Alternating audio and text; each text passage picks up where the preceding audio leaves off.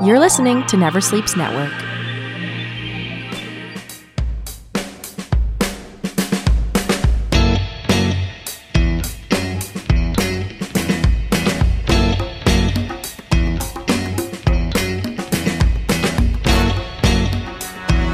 Welcome to Speaking Duck on NeverSleepsNetwork.com. I'm your host, Alex Ross, and what a treat.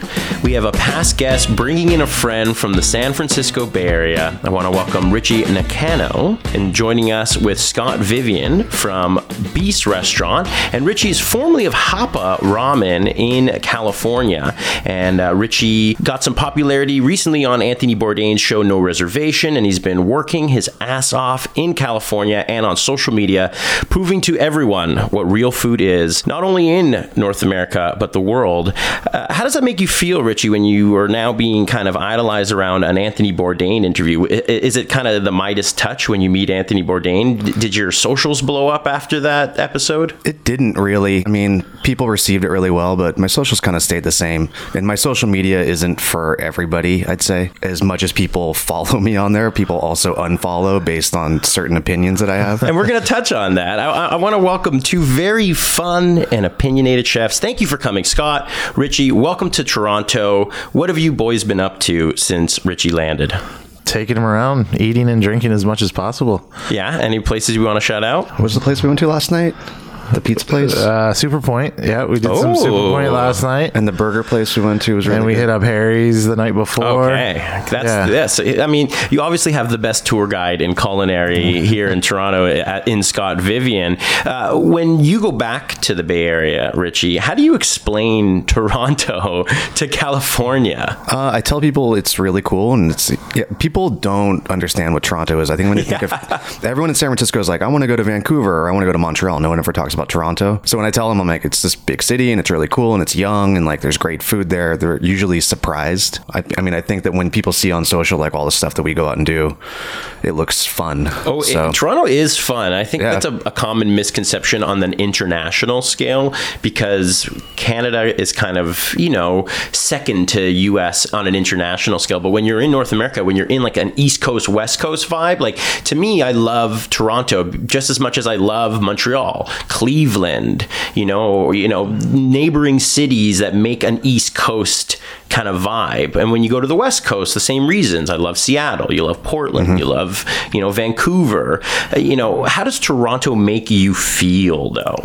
I mean, I, I don't know. I feel really at home here because That's good. You know, I have a lot of family in New York, and Toronto has like a New Yorky vibe to it.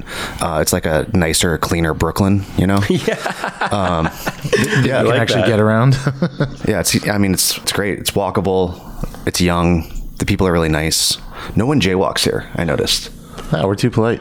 Yeah. We do. Come on, you got to give us a little bit of credit. We we are like New York and Amsterdam had a love child. You know, there's not enough people around to bother you at any given time. Where like New York is like wall to wall people, and everyone here just wants to smoke pot, eat good food, drink good coffee, and get as minimal work done as possible. Unless you're like in the Bay Area or the Bay Street area. Uh, so since you guys have been in town, you guys have been checking out Harry's Charbroil, one of the best burgers in my opinion in town. Uh, Super Point. So that's kind of an American pizza style to finally make it to Toronto. What, what does that make you feel like when we're emulating stuff that you know it's basically from your home?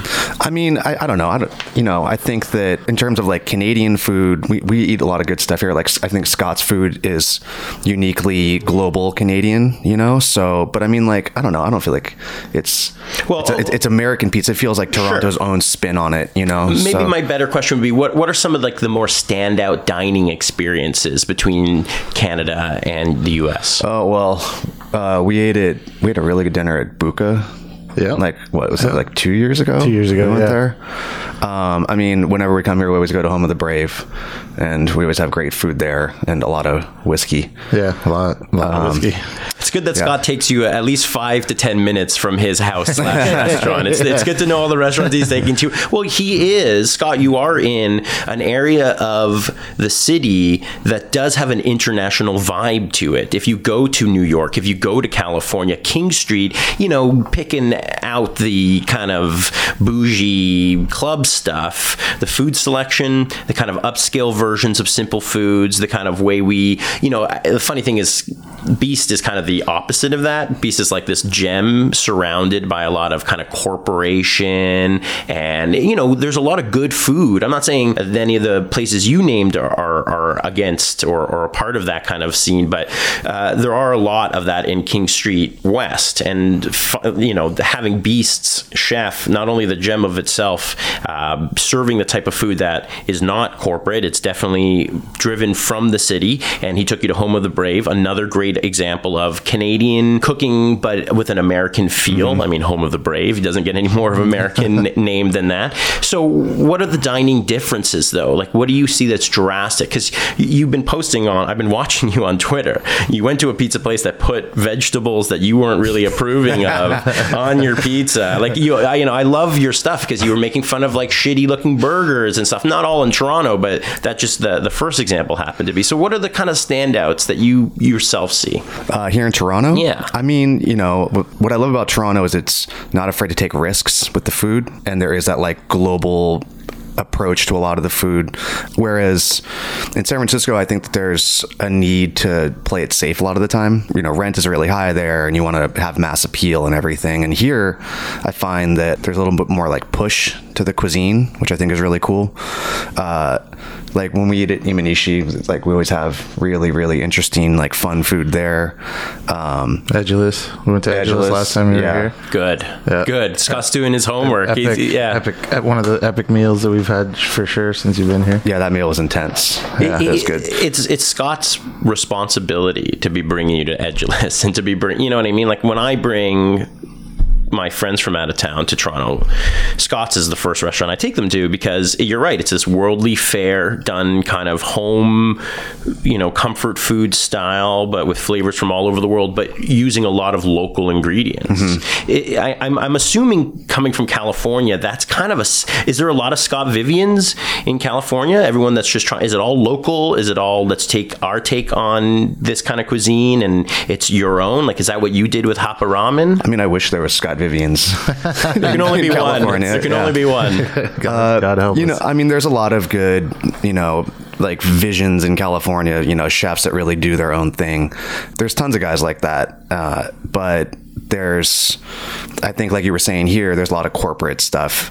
You know, in California I think that there's just a lot of sameness there in terms of like what I did with Hapa. We definitely tried to, you know, push beyond like tradition and sort of have our own voice and do our own style of food that wasn't just specifically Japanese. In California, it's all local and market driven and organic and pasture raised meats and things like that, which is great. So everyone has like the best products there. But in terms of like pushing beyond just like the standard fare, it's really like a handful of restaurants I'd say that do it really, really well, you know? We'll, we'll get you to shout those out as, as we go. Let's talk more about you, about where you grew up and where you first fell in love with food and cooking. Uh, I was born in Virginia. Um, and then, like I said, like my my mom's side of the family has a lot of people in New York. My dad came from Japan via Hawaii. They met in New York, and then they had me. They had my sister. We ended up moving to California when I was I don't know, like eight or nine or something like that you know, I'm definitely California raised. In terms of food, like my grandfather on my dad's side was a chef, and you know, my parents cooked dinner every night. We ate dinner together every night. Mom had a garden, and um, my dad is actually a really, really good cook. So I just was around food a lot growing up. I also ate a lot of crap, you know. I mean, I had a lot of McDonald's and, you know, TV dinners and top ramen and stuff like that. In California, what's the competition like as you grow up in California, seeing the different styles, seeing a lot of famous chefs growing up? Where does your interest of cooking come and say, hey, this is where I, I can do this better? There's a lot of competition in California. Um, it's, it's pretty intense. There's a ton of restaurants there. Um, but the community there is also, also really good and supportive of one another. You know everyone sees each other at the farmers markets and you know you try to go out and eat at everyone's restaurants and support each other. And in terms of like what I was doing when I started doing Hapa, no one was doing ramen in any other style than like, you know, standard like shoyu ramen. There was like, I don't want to say four or five places in San Francisco. So, um, and now it's really like blown up and there's a ton of ramen there. So, and everyone wants to talk about like what's the best one which I think is the dumbest shit ever, you know, because like you can have 15 ramen restaurants and they can all be good for something. So, uh, Isn't that all food though? That's what I hate about how we have to decipher what's the best in a city. It's like, how do you feel? Where are you going to be? What do you want to spend? yeah, I mean, I think that it leads to a really unsustainable environment, business environment, you know, because everyone's saying like, everyone wants to be the hot new restaurant or everyone wants to be on a top 10 list or they want to be on a heat map or whatever and that's fleeting you know and eventually when you're not on that thing anymore and you're 10 years down the road like how do you keep up the hype around your restaurant It makes no sense. yeah so that part of it's frustrating you know and at the same time like it's nice to be on like best new restaurant list or whatever but uh you know, I just think that it leads to uh, just this constant cycle of like needing to be new and fresh. And, you know, I mean, diners in San Francisco fucking go out to a restaurant and they, they want to be there on the first night that it's open. They want to like put it on Instagram and everything. And then they never come back, you know? They're like just constantly rolling on and on and on to One the next offs. thing. One Yeah. offs. That I don't understand either. Yeah. So I get that like in food media, people want to be on top of the the hot new thing, but we should be celebrating restaurants that have been around for, you know, 10 years, 15 years. The thing about Toronto is there's too many restaurants that you go to only once. And that, that might be the sim, uh, a similar case in San Francisco or in California. Toronto's so saturated in a lot of ways. Uh, Restaurants open and they're here today, gone later today. Or, you know, you are sometimes wondering why a restaurant is here for only a limited amount of time. Is the is there a larger corporation wanting to own up this land? Are they going to put condos there? There's so many questions there. To me, if I go to a restaurant, and I did, I recently went to one on the weekend, which was overhyped and very expensive, and for that alone, I didn't feel fulfilled, and I won't return. And it's one of like Toronto's top ten restaurants every time, and I was very let down because I think of that hype overall. And to me, in Toronto, especially because it is a restaurant city, we are a dining city. I put the restaurants that I frequent the most at the top of my list every time. Scott Vivian's included, not just because he's down the street from me. You know, Jesse Vallins, Maple Leaf Tavern, John Sin- Sinopoli, Ascari, and Ateca. I can name them because each of them have their own amazing dish. They do their own thing, and I want that every time I crave that. You know, I'm definitely trying new things all the time, but you can tell what your favorites are. And what's your opinion on? You know, with the corporations being involved, and I'm not even talking about on the dining side, but say on the marketing side, you know, everybody wants to be on a top 10 list, but how many people are paying for their spot? How many people are, you know, being influenced by corporations who have money? And I'm not saying people, I'm saying like other corporations essentially. Yeah, I think it's, I mean, definitely with restaurants now, like so much money is poured into PR, you know? Um, and if you have the right connections and you have the right PR person, then you can land on a lot of those top 10 lists and be invited to do events and stuff like that. And then you see people that just go out and like hustle and make good food and they manage to get there also. You know, I mean, do, do you ever get people uh, ask you like, who does your PR? And you're like, you know, you kind of- Me. you know, Yeah. shrug at them like, oh, Have you know. ever seen Scott's Twitter? It's clearly Scott. Yeah, well, I can't afford PR. That's the Right, main- But right. I, you know, it, it, in all honesty, Beast is such uh, an extension of myself as it is. I couldn't imagine paying somebody to say things about my restaurant that if it's not coming from me, I don't. It's just like the food. It, it's it's not it's not legit. It's not valid. Uh, I don't think there's anybody who can run my social media account better than than I can because it's just truthful and honest. Um, I think, I mean, if I can interject with what I kind of recognize with San Francisco being quite different than Toronto as far as the dining scene goes. I think quality of restaurant wise, it matches up. You definitely have a lot more higher end fine dining restaurants in San Francisco. Um, and I- Michelin stars. yeah, I mean, Michelin ha- plays a big part in Yeah. that as well. Um, and I always, I always forget until I go back to the states. Um, when you talk about restaurants like Buca and Beast and Edulis and all these places, uh, I guess maybe because I have a small restaurant, I think in that different mentality. But when I go to San Francisco and it's a restaurant that I've heard of, and Richie takes me there, they're always so much bigger than I had anticipated them to be. And I think that that plays a huge part in your overall um, kind of the way that you're going to run your restaurant. Is uh, I only have to fill 32 seats every night. These guys have to fill 100 seats uh, or more every night. Their rent is much more expensive, even though Toronto's market is getting pretty up there. But San Francisco is usually number one in the world as far as cost of living and all that kind of stuff goes. So um, I think I think and, uh, touching on that like corporate kind of thing that also has a lot to do in San Francisco with who the diners are. Toronto, you you have a lot of smaller companies and stuff like that. I mean, we do have some bigger banks and stuff, but um, our dining scene is pretty vast. Um, you have huge Asian communities. You have very international kind of minded people. Um, not that you don't in San Francisco, but San Francisco also has, which I think, and you can correct me if I'm wrong, Richie, uh, the, the kind of the the, the driving driving force of the dining scene or a huge part of it in San Francisco is that tech industry that kind of those are the people with money. Those are the single people that that you know they have their apartment that they pay three thousand dollars a month for, but they're never there because they're going out to eat, they're going out to the bars and stuff like that. And I, so I think they play a big part in the restaurant's success. How high are these people's expectations in San Francisco? Yeah, uh, high. Yeah, really it, high. it sounds like it. Yeah, I mean, is it possible to even meet? These expectations? No. yeah, exactly. No. I mean, like, let's be blunt about this. I think that you can't try to meet people's uh, expectations. You just have to make good food there, you know, and have your own vision and just try to like do your best every day because people are going to talk shit no matter what. And there's lots of people that are really appreciative of the food, but San Francisco is a funny place to cook. You know, it can be really hard and it can be as much as it can be rewarding, it can be also, you know, punishing at the same time.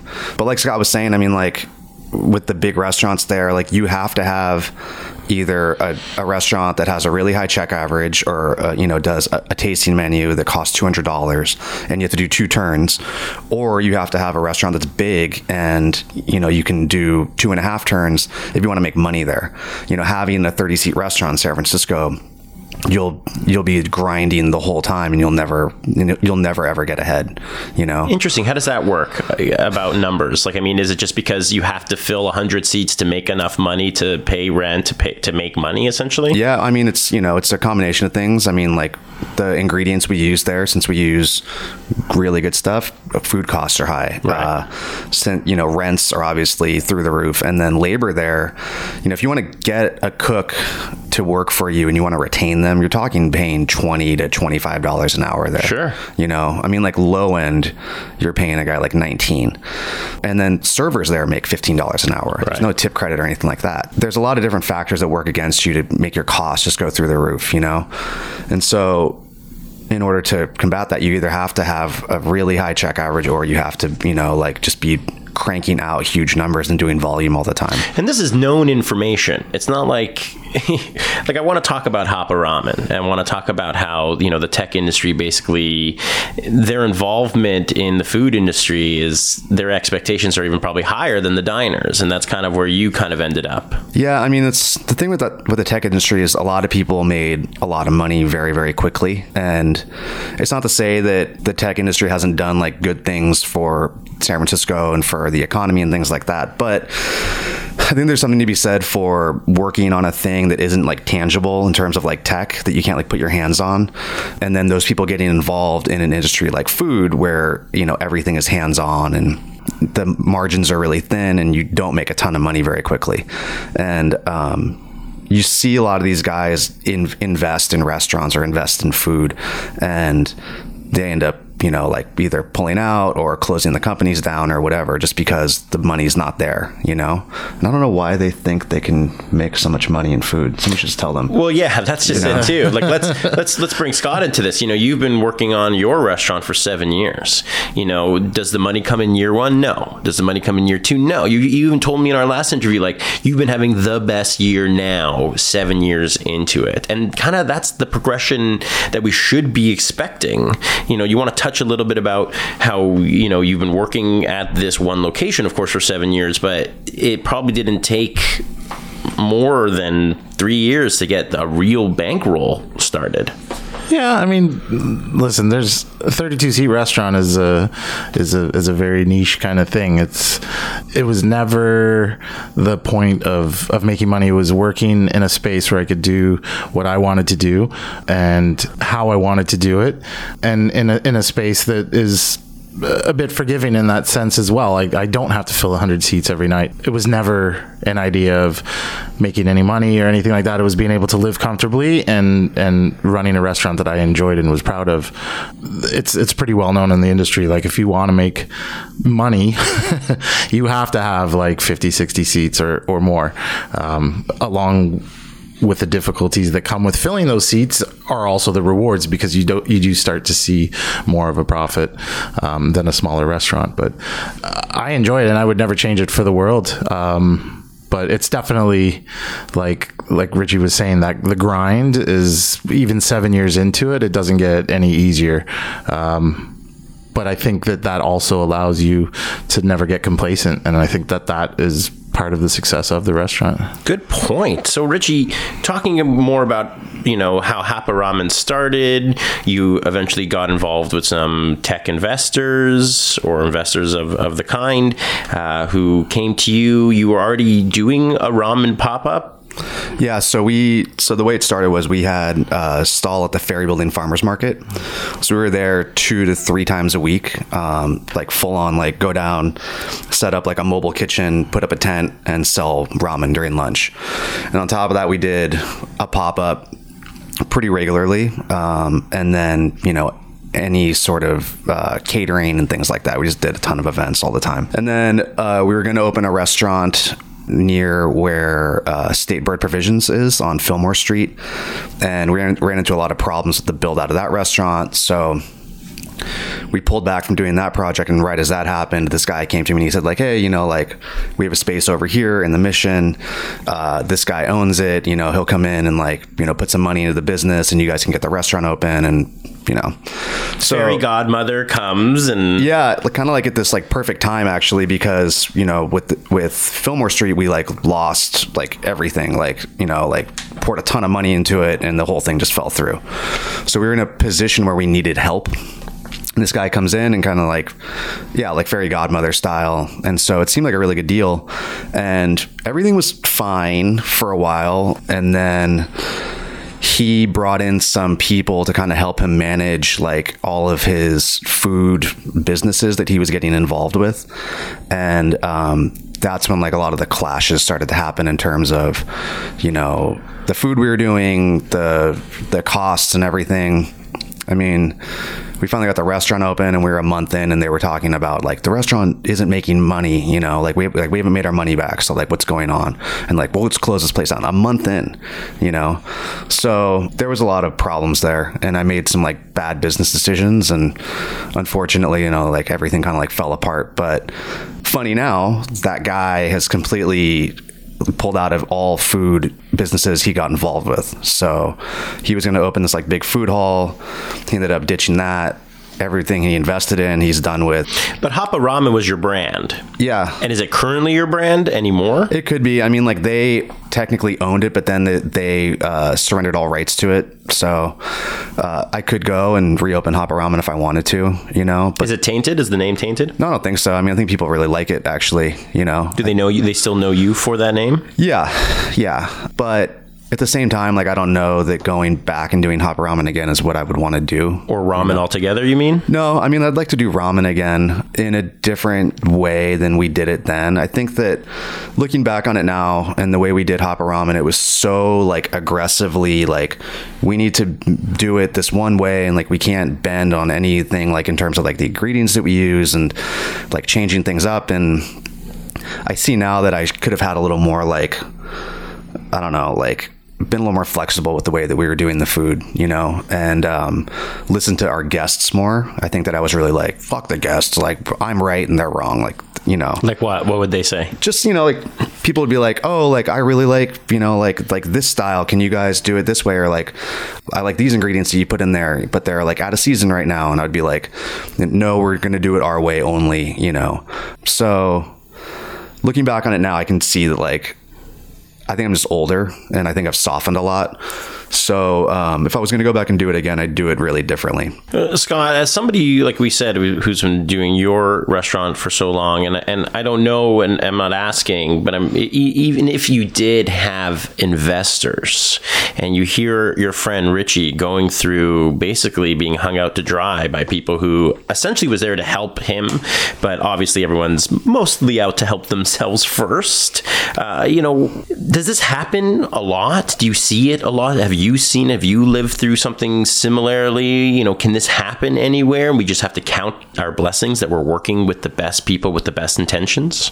Yeah, I mean, I think it's hard. Um, as soon as you start bringing money into the th- into the equation, it, it it makes everything difficult because, like you said, at the end of the day, I don't care who you are. You're worried about the bottom line, and you're worried about your investment, and that's the tough part to find that symbiotic relationship with investor and chef. Um, and like Richie's saying, as you get older, you do eventually realize that you have to have that balance as a chef to be able to take the chef hat off and put the business hat on and make decisions that you might not necessarily as the younger chef or as the the more st- stubbornly driven chef I'm doing it my way I'm doing it my way I'm doing it my way but you eventually realize well maybe I can make these small decisions still my way but now I have people in the seats and they're happy. And at the end of the day, that's what you want to do, right? You want to make people happy and you want them to come back and support you. So uh, it's it's a tough line as a chef to be able to do that, but it also shows a sign of maturity. I think as long as the restaurant business has ever been around and will continue, it's never going to be easy to have that chef investor relationship. I don't have any investors in Beast, but my first restaurant, the wine bar, when I bought it from Jamie Kennedy, I had investors because it was a much bigger restaurant. There was a lot more money involved. And eight months into it, I walked away because uh, everything that we had talked about as we were going to run the restaurant became not so uh, not not the same that as our original agreement. And and and that's that is probably the biggest cliche and age old story of chef versus investor. It's it's that uh, quote unquote silent investor or you know the people who are going to give you the money that said you know what? You're the talent. I'm going to let you do whatever you want. And which is great and that sounds great and that usually works until you're not doing the numbers that they had expected.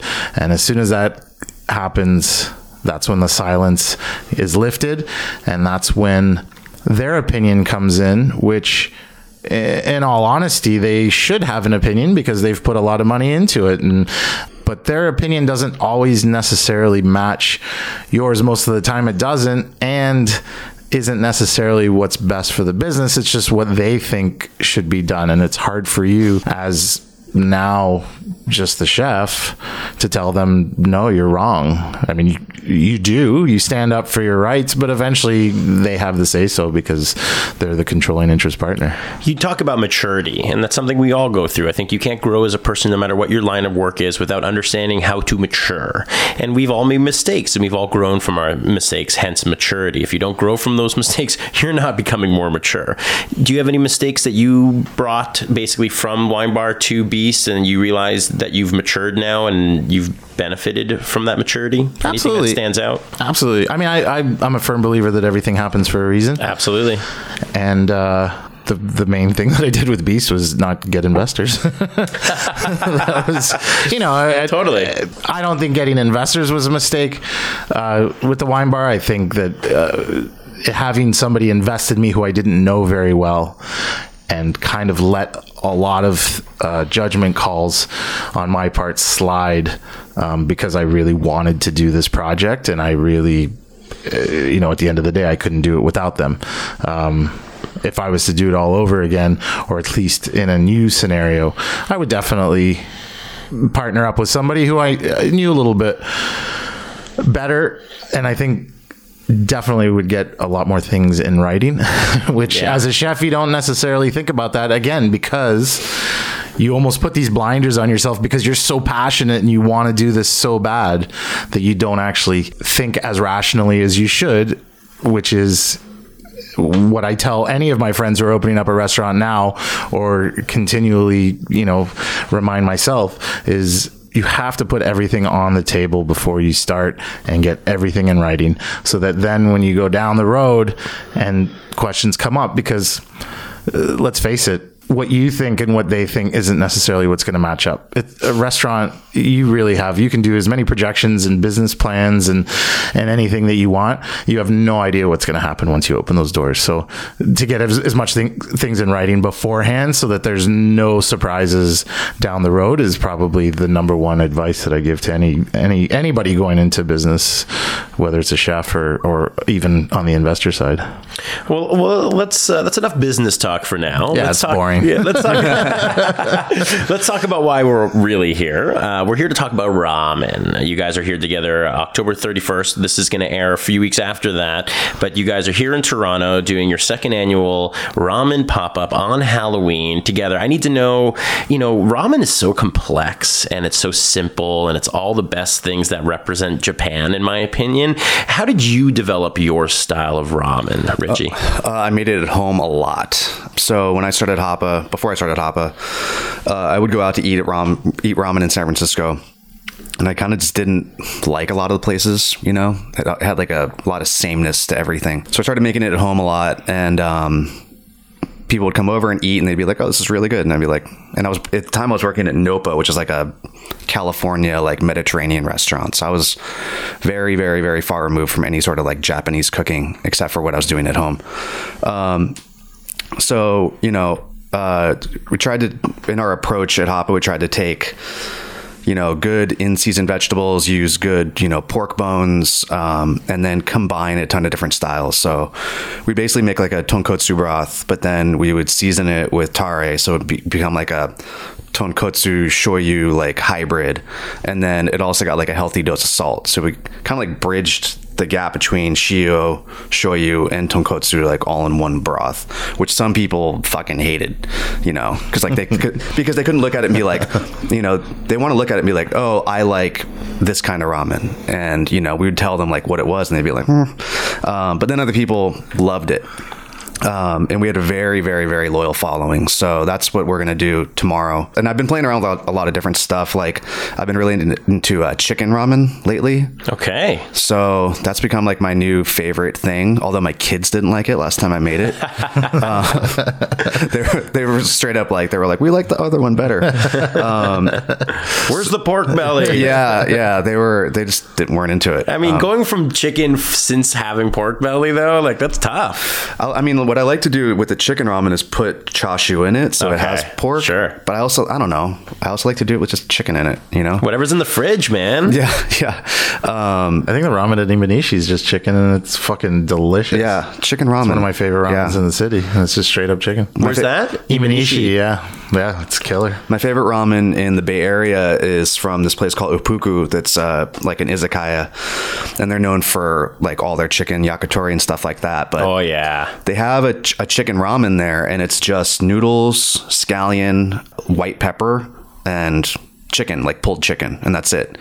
It's like the most simple, like delicious ramen. And I tell people that's my favorite one, and they're like, "What?" so, but yeah, tomorrow we're gonna do pork. And you know, what's your take on, on ramen? You know, Richie has you know a Japanese background. He's experienced a, a little bit from the West Coast. There's a lot of you know Asian influence close by. What's your you know uh, take on ramen, Scott? Like, where where does ramen come into your cooking? I, I mean, I don't know you personally as a soup chef. No, I don't. I don't really make soup. um, but I love noodles, and I think that's why. Like, if you were to ask me, like between pho and ramen, I would go ramen every day and twice on Tuesday. Like, I, I think that Italian background in me, like, really has that yearning for like the slurping of the noodles, and I do like a good broth, but I, I, I believe, in comparison to other broth-based kind of uh, ethnic dishes,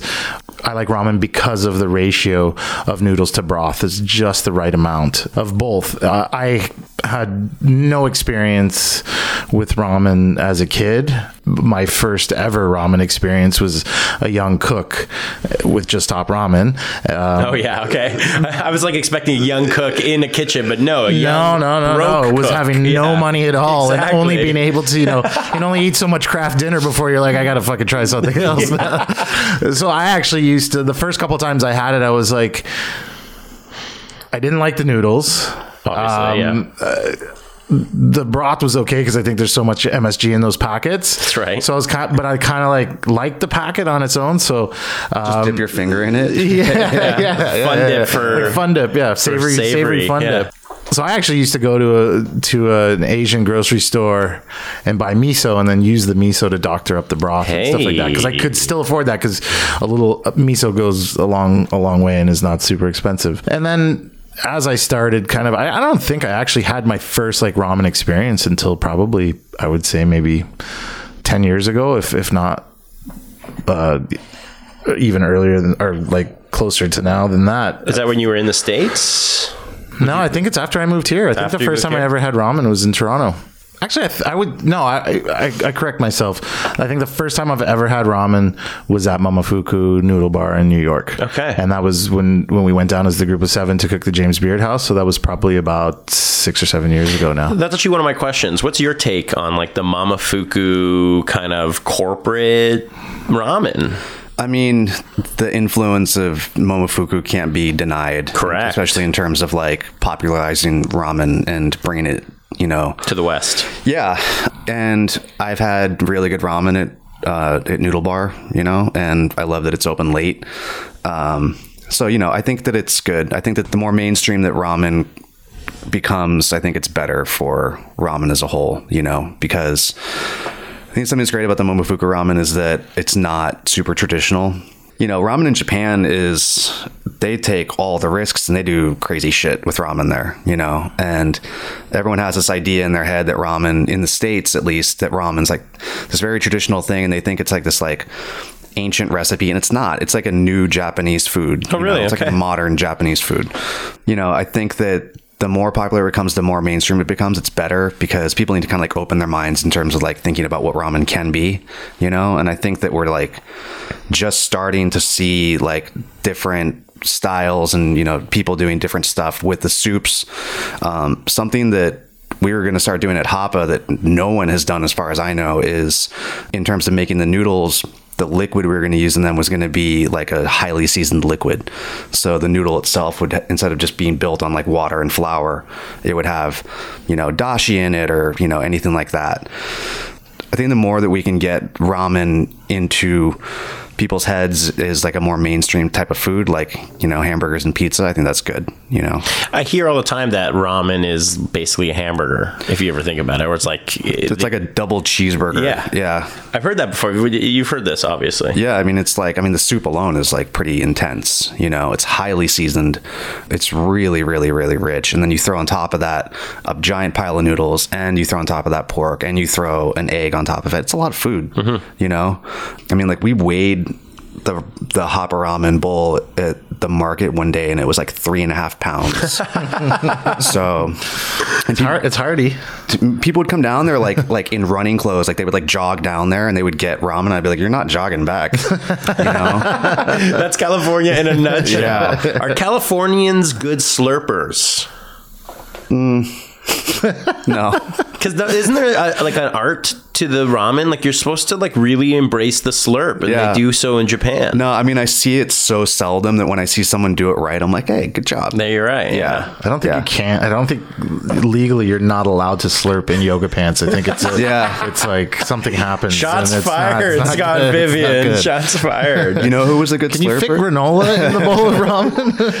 René Redzepi was a good slurper I believe. I think he does everything right. He was good. Yeah, I And think he he had- does everything right. he, he had like he had ramen like all over his shirt like i felt like i was like i was like oh man i think he ruined his shirt Any other celebs, uh, famous people that you've ever served some good ramen to? I mean, like Bay Area people mostly, you know, like Dan the Automator, who's like a hip hop producer, used to come down a lot. he comes to Toronto a lot too. He's been in the Beast a couple times. Yeah. Jake? Gyllenhaal? Oh yeah, Jake Gyllenhaal came one That's day. a big name. That's a I wasn't there name. though. I, I I left to get coffee, and I course. came and I came back, and like all the girls were like swooning, and I was like, I was like, what's going on? Like, like Jake Gyllenhaal was just here. So So what's what's the timeline been since Hapa Ramen, since the whole fiasco? What have you been working on until now? What's keeping you busy? I mean, got a lot. That was 2015. So I consulted with a couple restaurants, and then I worked with Delfina Restaurant Group for a year, uh, which was great. And you know, speaking of restaurants that have been around for a long time that deserve recognition, they've been around for going on 18 years now. And then uh, doing pop ups with my friend Christian under this thing called IDK, which stands for I don't know, and doing a lot of writing. That's that's been it. Yeah, Uh, Shout out to Chef's Feed. yeah. oh shit! Yeah. So let, I wanted to talk about that. Um, your social media line at Line Cook, and that's across all social media. Chef's Feed. You know, let's talk more about your online policing of uh, social media foods, because that seems to me what's keeping you pretty busy as well. And and you've created almost like you know, a, especially in California, social media is everything. And if you can be the totem for telling everybody what's shit and like, come on, open up your eyes, I like that. I need more Richie Nakanos in my life. Well, I run social media for for Chef's Feed, so I see a ton of food media every day. Um, it's kind of it's my job to kind of comb through all that stuff, and I see a lot of bullshit. You know, I see a lot of terrible stuff. And fuck clear pumpkin pie. That's all I have to say. Did you see that? No, I did not see that one. Go ahead, Biggest please. bullshit I've ever seen. Alinea Alinea's Oh, doing a- nice. a, clear pumpkin. I mean, it's like it's this Through little the miniature Rotovap thing or something. I, They yeah. clarify the pumpkin through the Rotovap, which creates a liquid that they then set with. with hy- hydrocolloids, which Fucking horrible. Which sounds It's disgusting. Everything that's wrong with food. Why does pumpkin pie need to be clear? I don't want to eat a big plate of hydrocolloids. You know, like Anything. I don't even know what that is. Yeah, I was but it say, sounds I- I don't- fucking yeah. disgusting. I don't know what Yeah. that is either.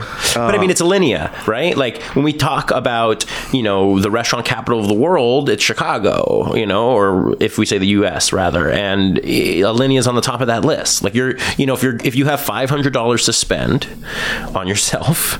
And you're going to Chicago, that's generally the first place you go, and you want to have an experience like none other. Like, like not at Noma, not at Next, like nothing. Like this is top of the line as far as American or even worldly diners are concerned. So when they go in and they see that on the menu, don't they kind of expect that? Yeah, I mean, you know, people want to be able to say I ate clear pumpkin pie or take a picture of it or whatever, but you know, Can you take a picture of it? It's clear. yeah, it's pr- probably pretty hard. I mean, It's like crust. food like that just doesn't excite me anymore. You know, like Why? I, I don't know. It, it was really cool to me when I was young. You know, um, and but I I would just rather eat something that's has like thought and care put into it and that fills me up. I don't need to like think about my food. You know what I mean? Like, well, I do know what you mean because I, I jokingly say that you know we're in the best time of the millennial generation because we're finally not giving shit a, a shit about it anything anymore you know what i mean? Like the fact that I, and i joke i always tell my girlfriend like listen i have a dad bod you know these are in right now. I'm a, I'm a top priority here. I, you know like Finally. like yeah exactly. You know what i mean? Like like it's that uh, understanding of like you don't need to care as much as you thought you did. You know we all need to like take a step back and enjoy the simpler things because the simpler things are actually the finer Yeah. things. And that's what ramen is to me Yeah, I mean, you know, like when Scott was in San Francisco last time, we went to Zuni, and that restaurant's been oh. around for forever, and. So good. it's so good, and and you, you know, we get chicken there, you know, Perfect roast chicken. It's an, it's incredible. So more and more, that's the kind of stuff I want to eat when I go out, you know, or you know, or go to a ramen place that isn't some super hype spot, you know, that I know my kids will like. I don't want to be told how to eat my food. Like I'm 40 years old and I don't feel like I need instructions on how to eat a dish. I'd like to know afterwards what the sh- if it's something that actually like blew me away. I'd like to know what the chef did and why why why they did it. But I don't need a server to tell me how chef thinks that you should eat this way this that.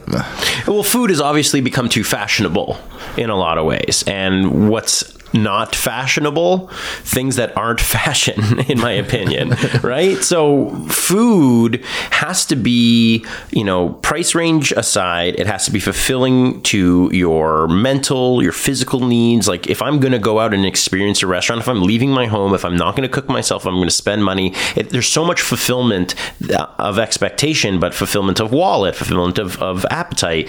Is it the backwards thinking of like maybe corporations or social media marketing or PR that we've just lost a lot of our touch and our understanding of what's simple and good versus what's elaborate and maybe good? Something that uh, our mutual friend Brett Cooper, who has a restaurant in San Francisco called Aster, uh, told me Best restaurant in San Francisco. it's great.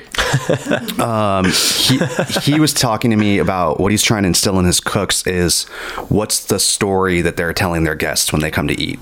And if the story is so much about the restaurant and the cooks and the food and the technique, then the point gets lost, you know? And the story should be that we're here to care for you and we're here to make you feel better and nourish you. And when he said that, I was like, that's really smart and interesting and like mature, you know, for like a young chef, uh, you know, a guy with a Michelin star. So he was saying he's telling his cooks to pull way back on technique driven stuff, you know, and get back to sort of like the roots of like simple cooking. So I think that that's an approach that more chefs could be taking these days, you know? And I think that's something you've seen a lot lately is so many restaurants want to plate their food in a style that'll play well on Instagram and you know, I mean there's like restaurants that are having like fucking stunt food and cute names for stuff and you know like ridiculous plating styles and like what's the point? You know what I mean? Like especially because they're trying so hard and then you will perfectly tell them how their execution execution is shit. Like it's amazing how eh, you take it takes all these corporate heads to think of how a dish should be and then they put it on a photograph and you're like how did you guys with all your money and brains come up with such a shitty concept? Whether or not it was with a chef the point is like again recently on your page there was this like burger with like kimchi and and meat and all this stuff and it looked really bad. It looked egg and kimchi. It was all this stuff, and it was just like a like I, it, taking a bite into that would have been a sloppy, gross mess. There was so much kimchi on that thing. Yeah, and there was too much kimchi. There was like it. kale on it. I don't know what the fuck was going on.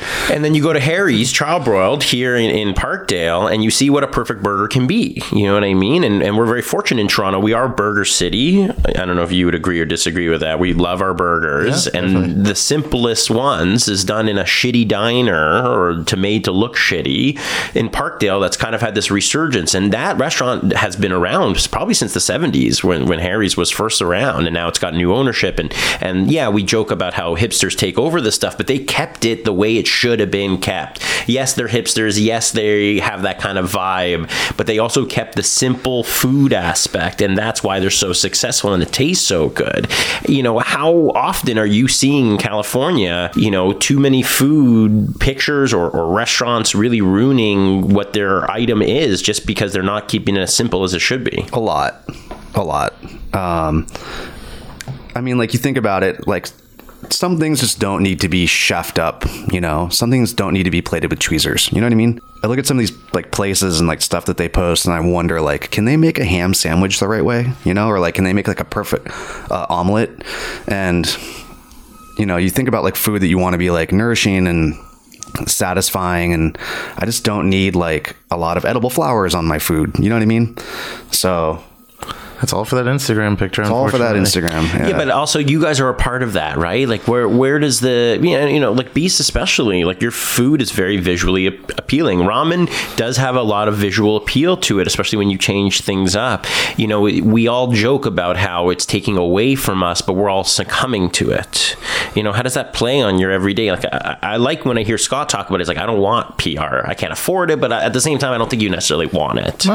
So you doing it and I like it as a patron. You know, I want to see because chefs are rock stars these days, whatever eh, you know, in any way, shape you want to call them, and I like calling them rock stars because you know I like when we put our favorite artists on a pedestal because they're working hard they deserve the recognition and Instagram and Twitter is a good way to see into our artists minds on a regular basis it, it, what is it like when you are taking a photo you know, for your followers? And do you ever have that kind of like dichotomy, that like paradigm kind of like, what am I doing here? Like I'm giving into this, but I need this. Like how, how much of that struggle do you deal with?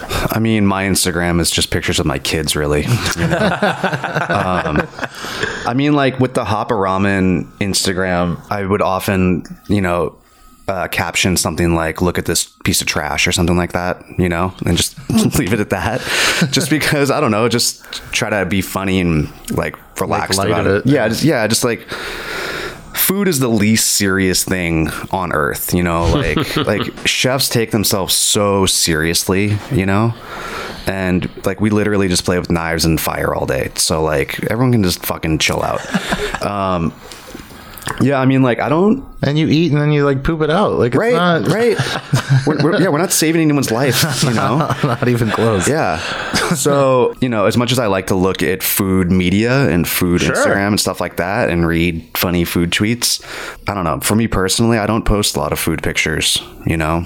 I don't. And it's funny because I think that there's a certain like split between the people that follow me. I think some people follow me for cooking stuff, and I think some people follow me because they think that I have cute kids and a cute dog. You know what I mean?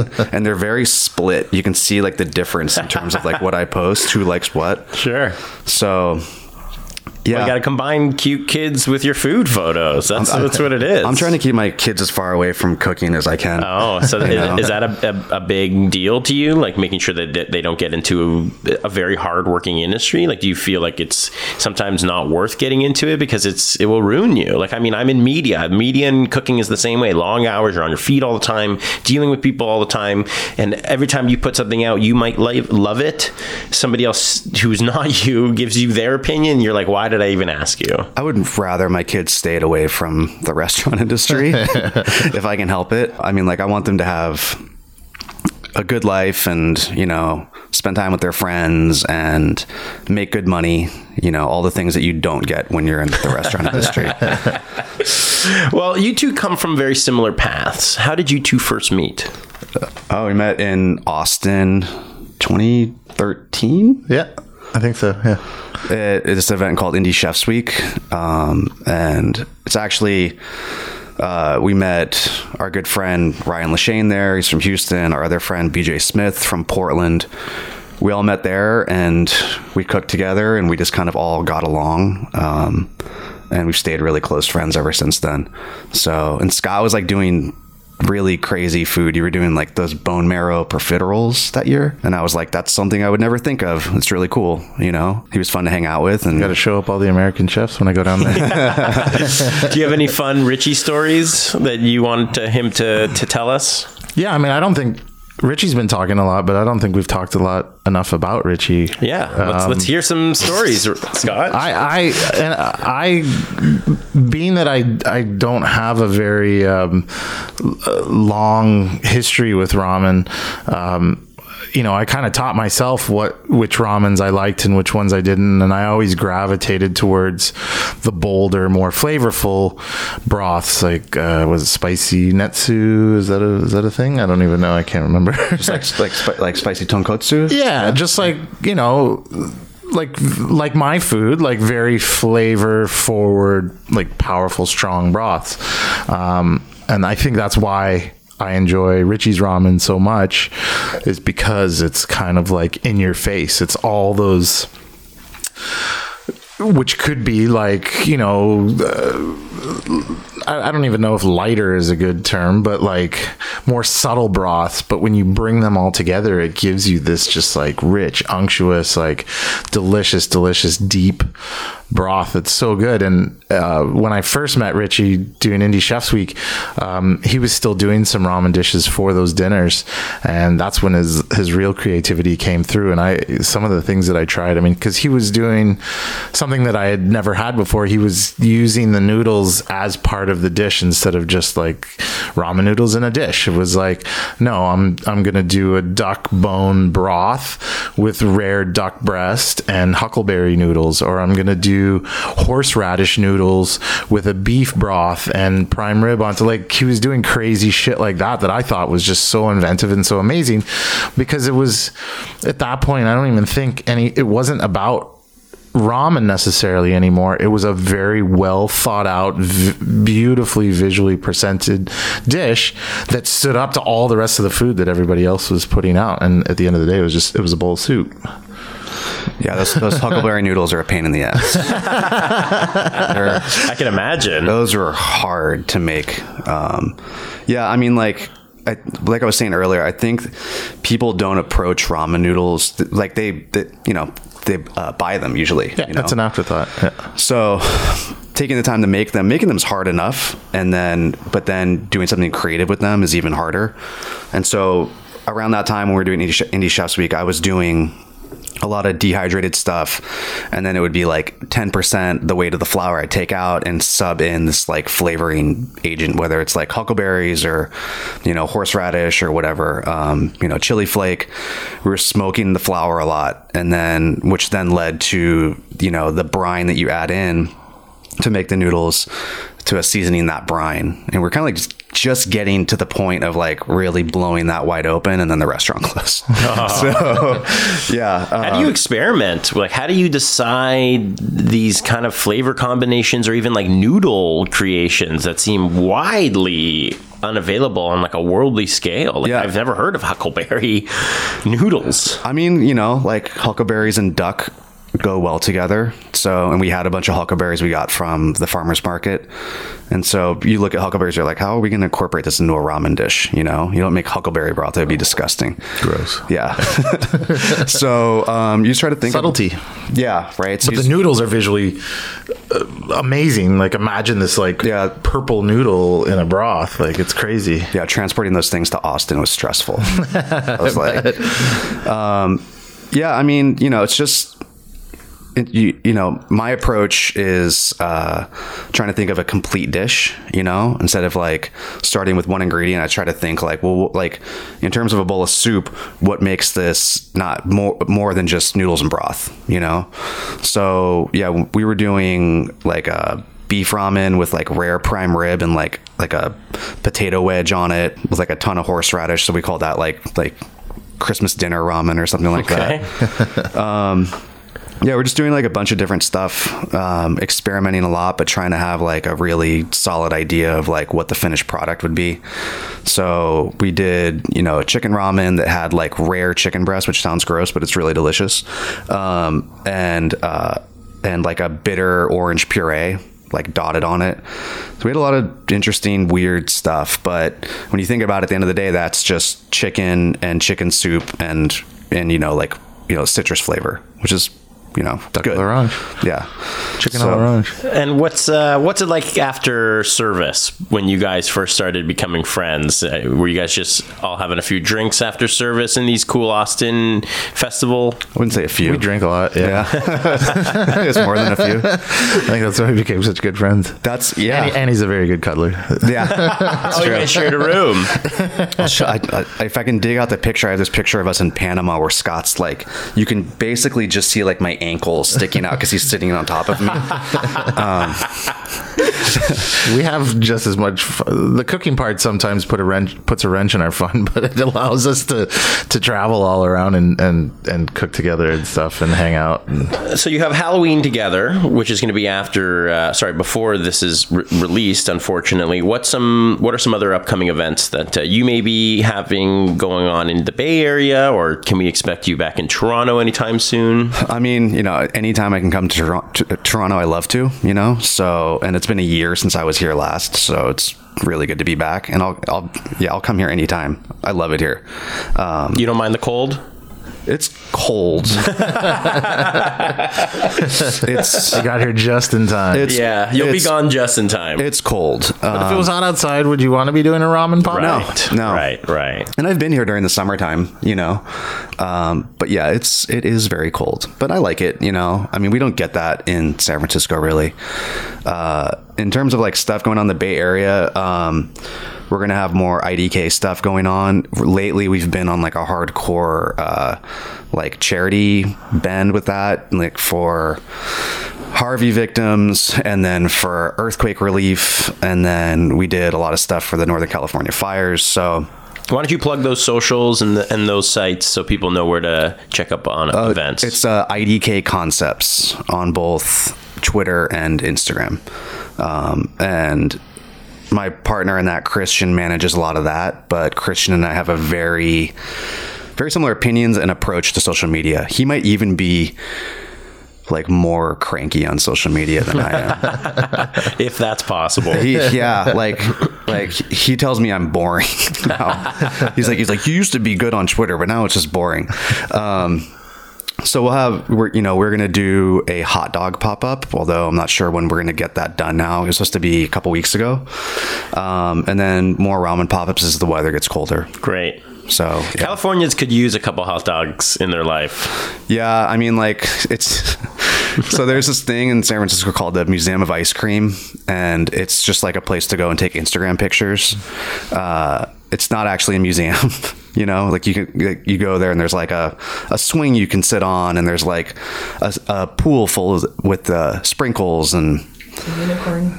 yeah, it's just there's just a lot of like dumb shit to go do in there, and uh, so we were gonna do the IDK hot dog museum as a response to that. so yeah, so we're gonna do just a bunch of different styles of hot dogs. And Scott, what do you got going on in the in the coming months? Just gearing up for uh, for the holidays. I think this will the ramen will, the ramen pop up will be the last uh, event until the new year. Cool. Yeah, just plugging away and getting ready for for the busy season. You want to plug your socials again and uh, your websites? Yeah, there's all kinds of uh thebeastrestaurant.com is our website and then my Instagram is at Scott Vivian, the restaurant is at Beast Toronto and Twitter is at Beast Restaurant, which is both linked to the Instagrams. And uh, any shout outs to some Bay Area chefs that you guys both want to just say hello to and, and, you know, spread the word of some amazing culinary experiences for us Torontonians and, of course, for the, the Californians? If you're going to San Francisco, uh, eat at Aster, which we talked about. It's my favorite restaurant. It's incredible. Uh, eat at Rich Table, uh, who just so got good. their uh, Michelin star, which was long overdue for them. Long overdue.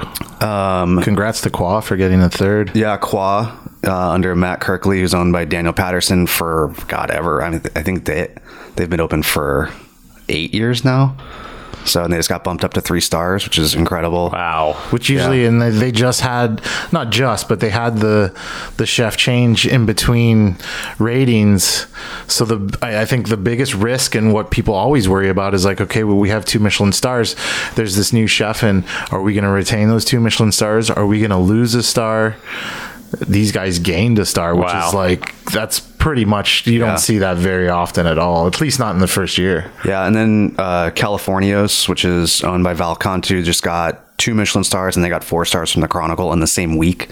So that he's having a really good week. Um, They're really And they're nice doing people. Mexican food. Yeah, so Oh. yeah, Okay. Which is almost, you would think, is a little difficult for California, you know? I mean, like California. I mean, there's a ton of great Mexican food in San Francisco, uh, but there's nothing high end. You Right. know, there's nothing like fancy. You know, the fanciest it gets is probably this place called Nopalito, which is great. My kids love it, and it puts a big dent in my checking account every month. um, but it's great, you know. Uh, but then Val's really doing like super refined, super high end tasting menu Mexican food. So, um, and then uh, our friends at Outerlands. If you need a great place to go for lunch, it's out by the beach in the sunset. Um, Any of your favorites, Scott?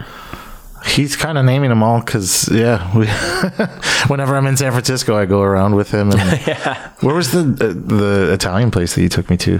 Like out outside of the city. Oh, Joe's, Joe's of Westlake. Shit, Oh, that man. place is so good, and that's like getting back to that. Like they've been around forever. Um, they just they do it really really well. It's like it would be like uh, San Francisco's version of like. Um, uh, like any of our ins like Yosos or any of those kind of places that like they don't really care about any of the shit that's going on in social media and food media and stuff like that. They just do like unbelievable stuff that they've been doing chicken parm and spaghetti and meatballs and stuff like that. That's like that's what I want to eat like every day. If I lived in San Francisco, I'd probably go there once a week. It's like the place that I take people when they get off the plane because it's sort of like it's not in like downtown or anything like that. It's like out in Daly City, so it's like on the way to my house from the airport, and you just stop in there and order the whole menu. Well, uh, I think the biggest takeaway from this interview is support the restaurants that have been doing it the longest and the most consistent. There's a reason why. Yeah, I mean, like you know, If you want a good meal, there's a reason why this place has been open for 25 years. They're doing something right. Yeah, I mean that's that's why we go to Zuni. That's why we take people to Delfina or any of their restaurants. That's why I mean like Nopa's been open for going on 11 years now.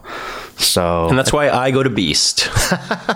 We're not there yet, but Get we're, in we're, there. we're you're, getting on, there. you're on your way. I think Zuni just celebrated their 39th birthday or something. yeah, like something that. like So something that's- insane like that. well, we'll, we'll see you in, in 23 there, there, Scott. If I'm still alive. uh, guys, thank you so much for coming on to Speaking Duck on NeverSleepsNetwork.com. I want to thank my guests, Richie Nakano and Scott Vivian. Thank you. Thank you so much for coming on again, and we'll see you on the interwebs. Thanks for having us. Thanks, man.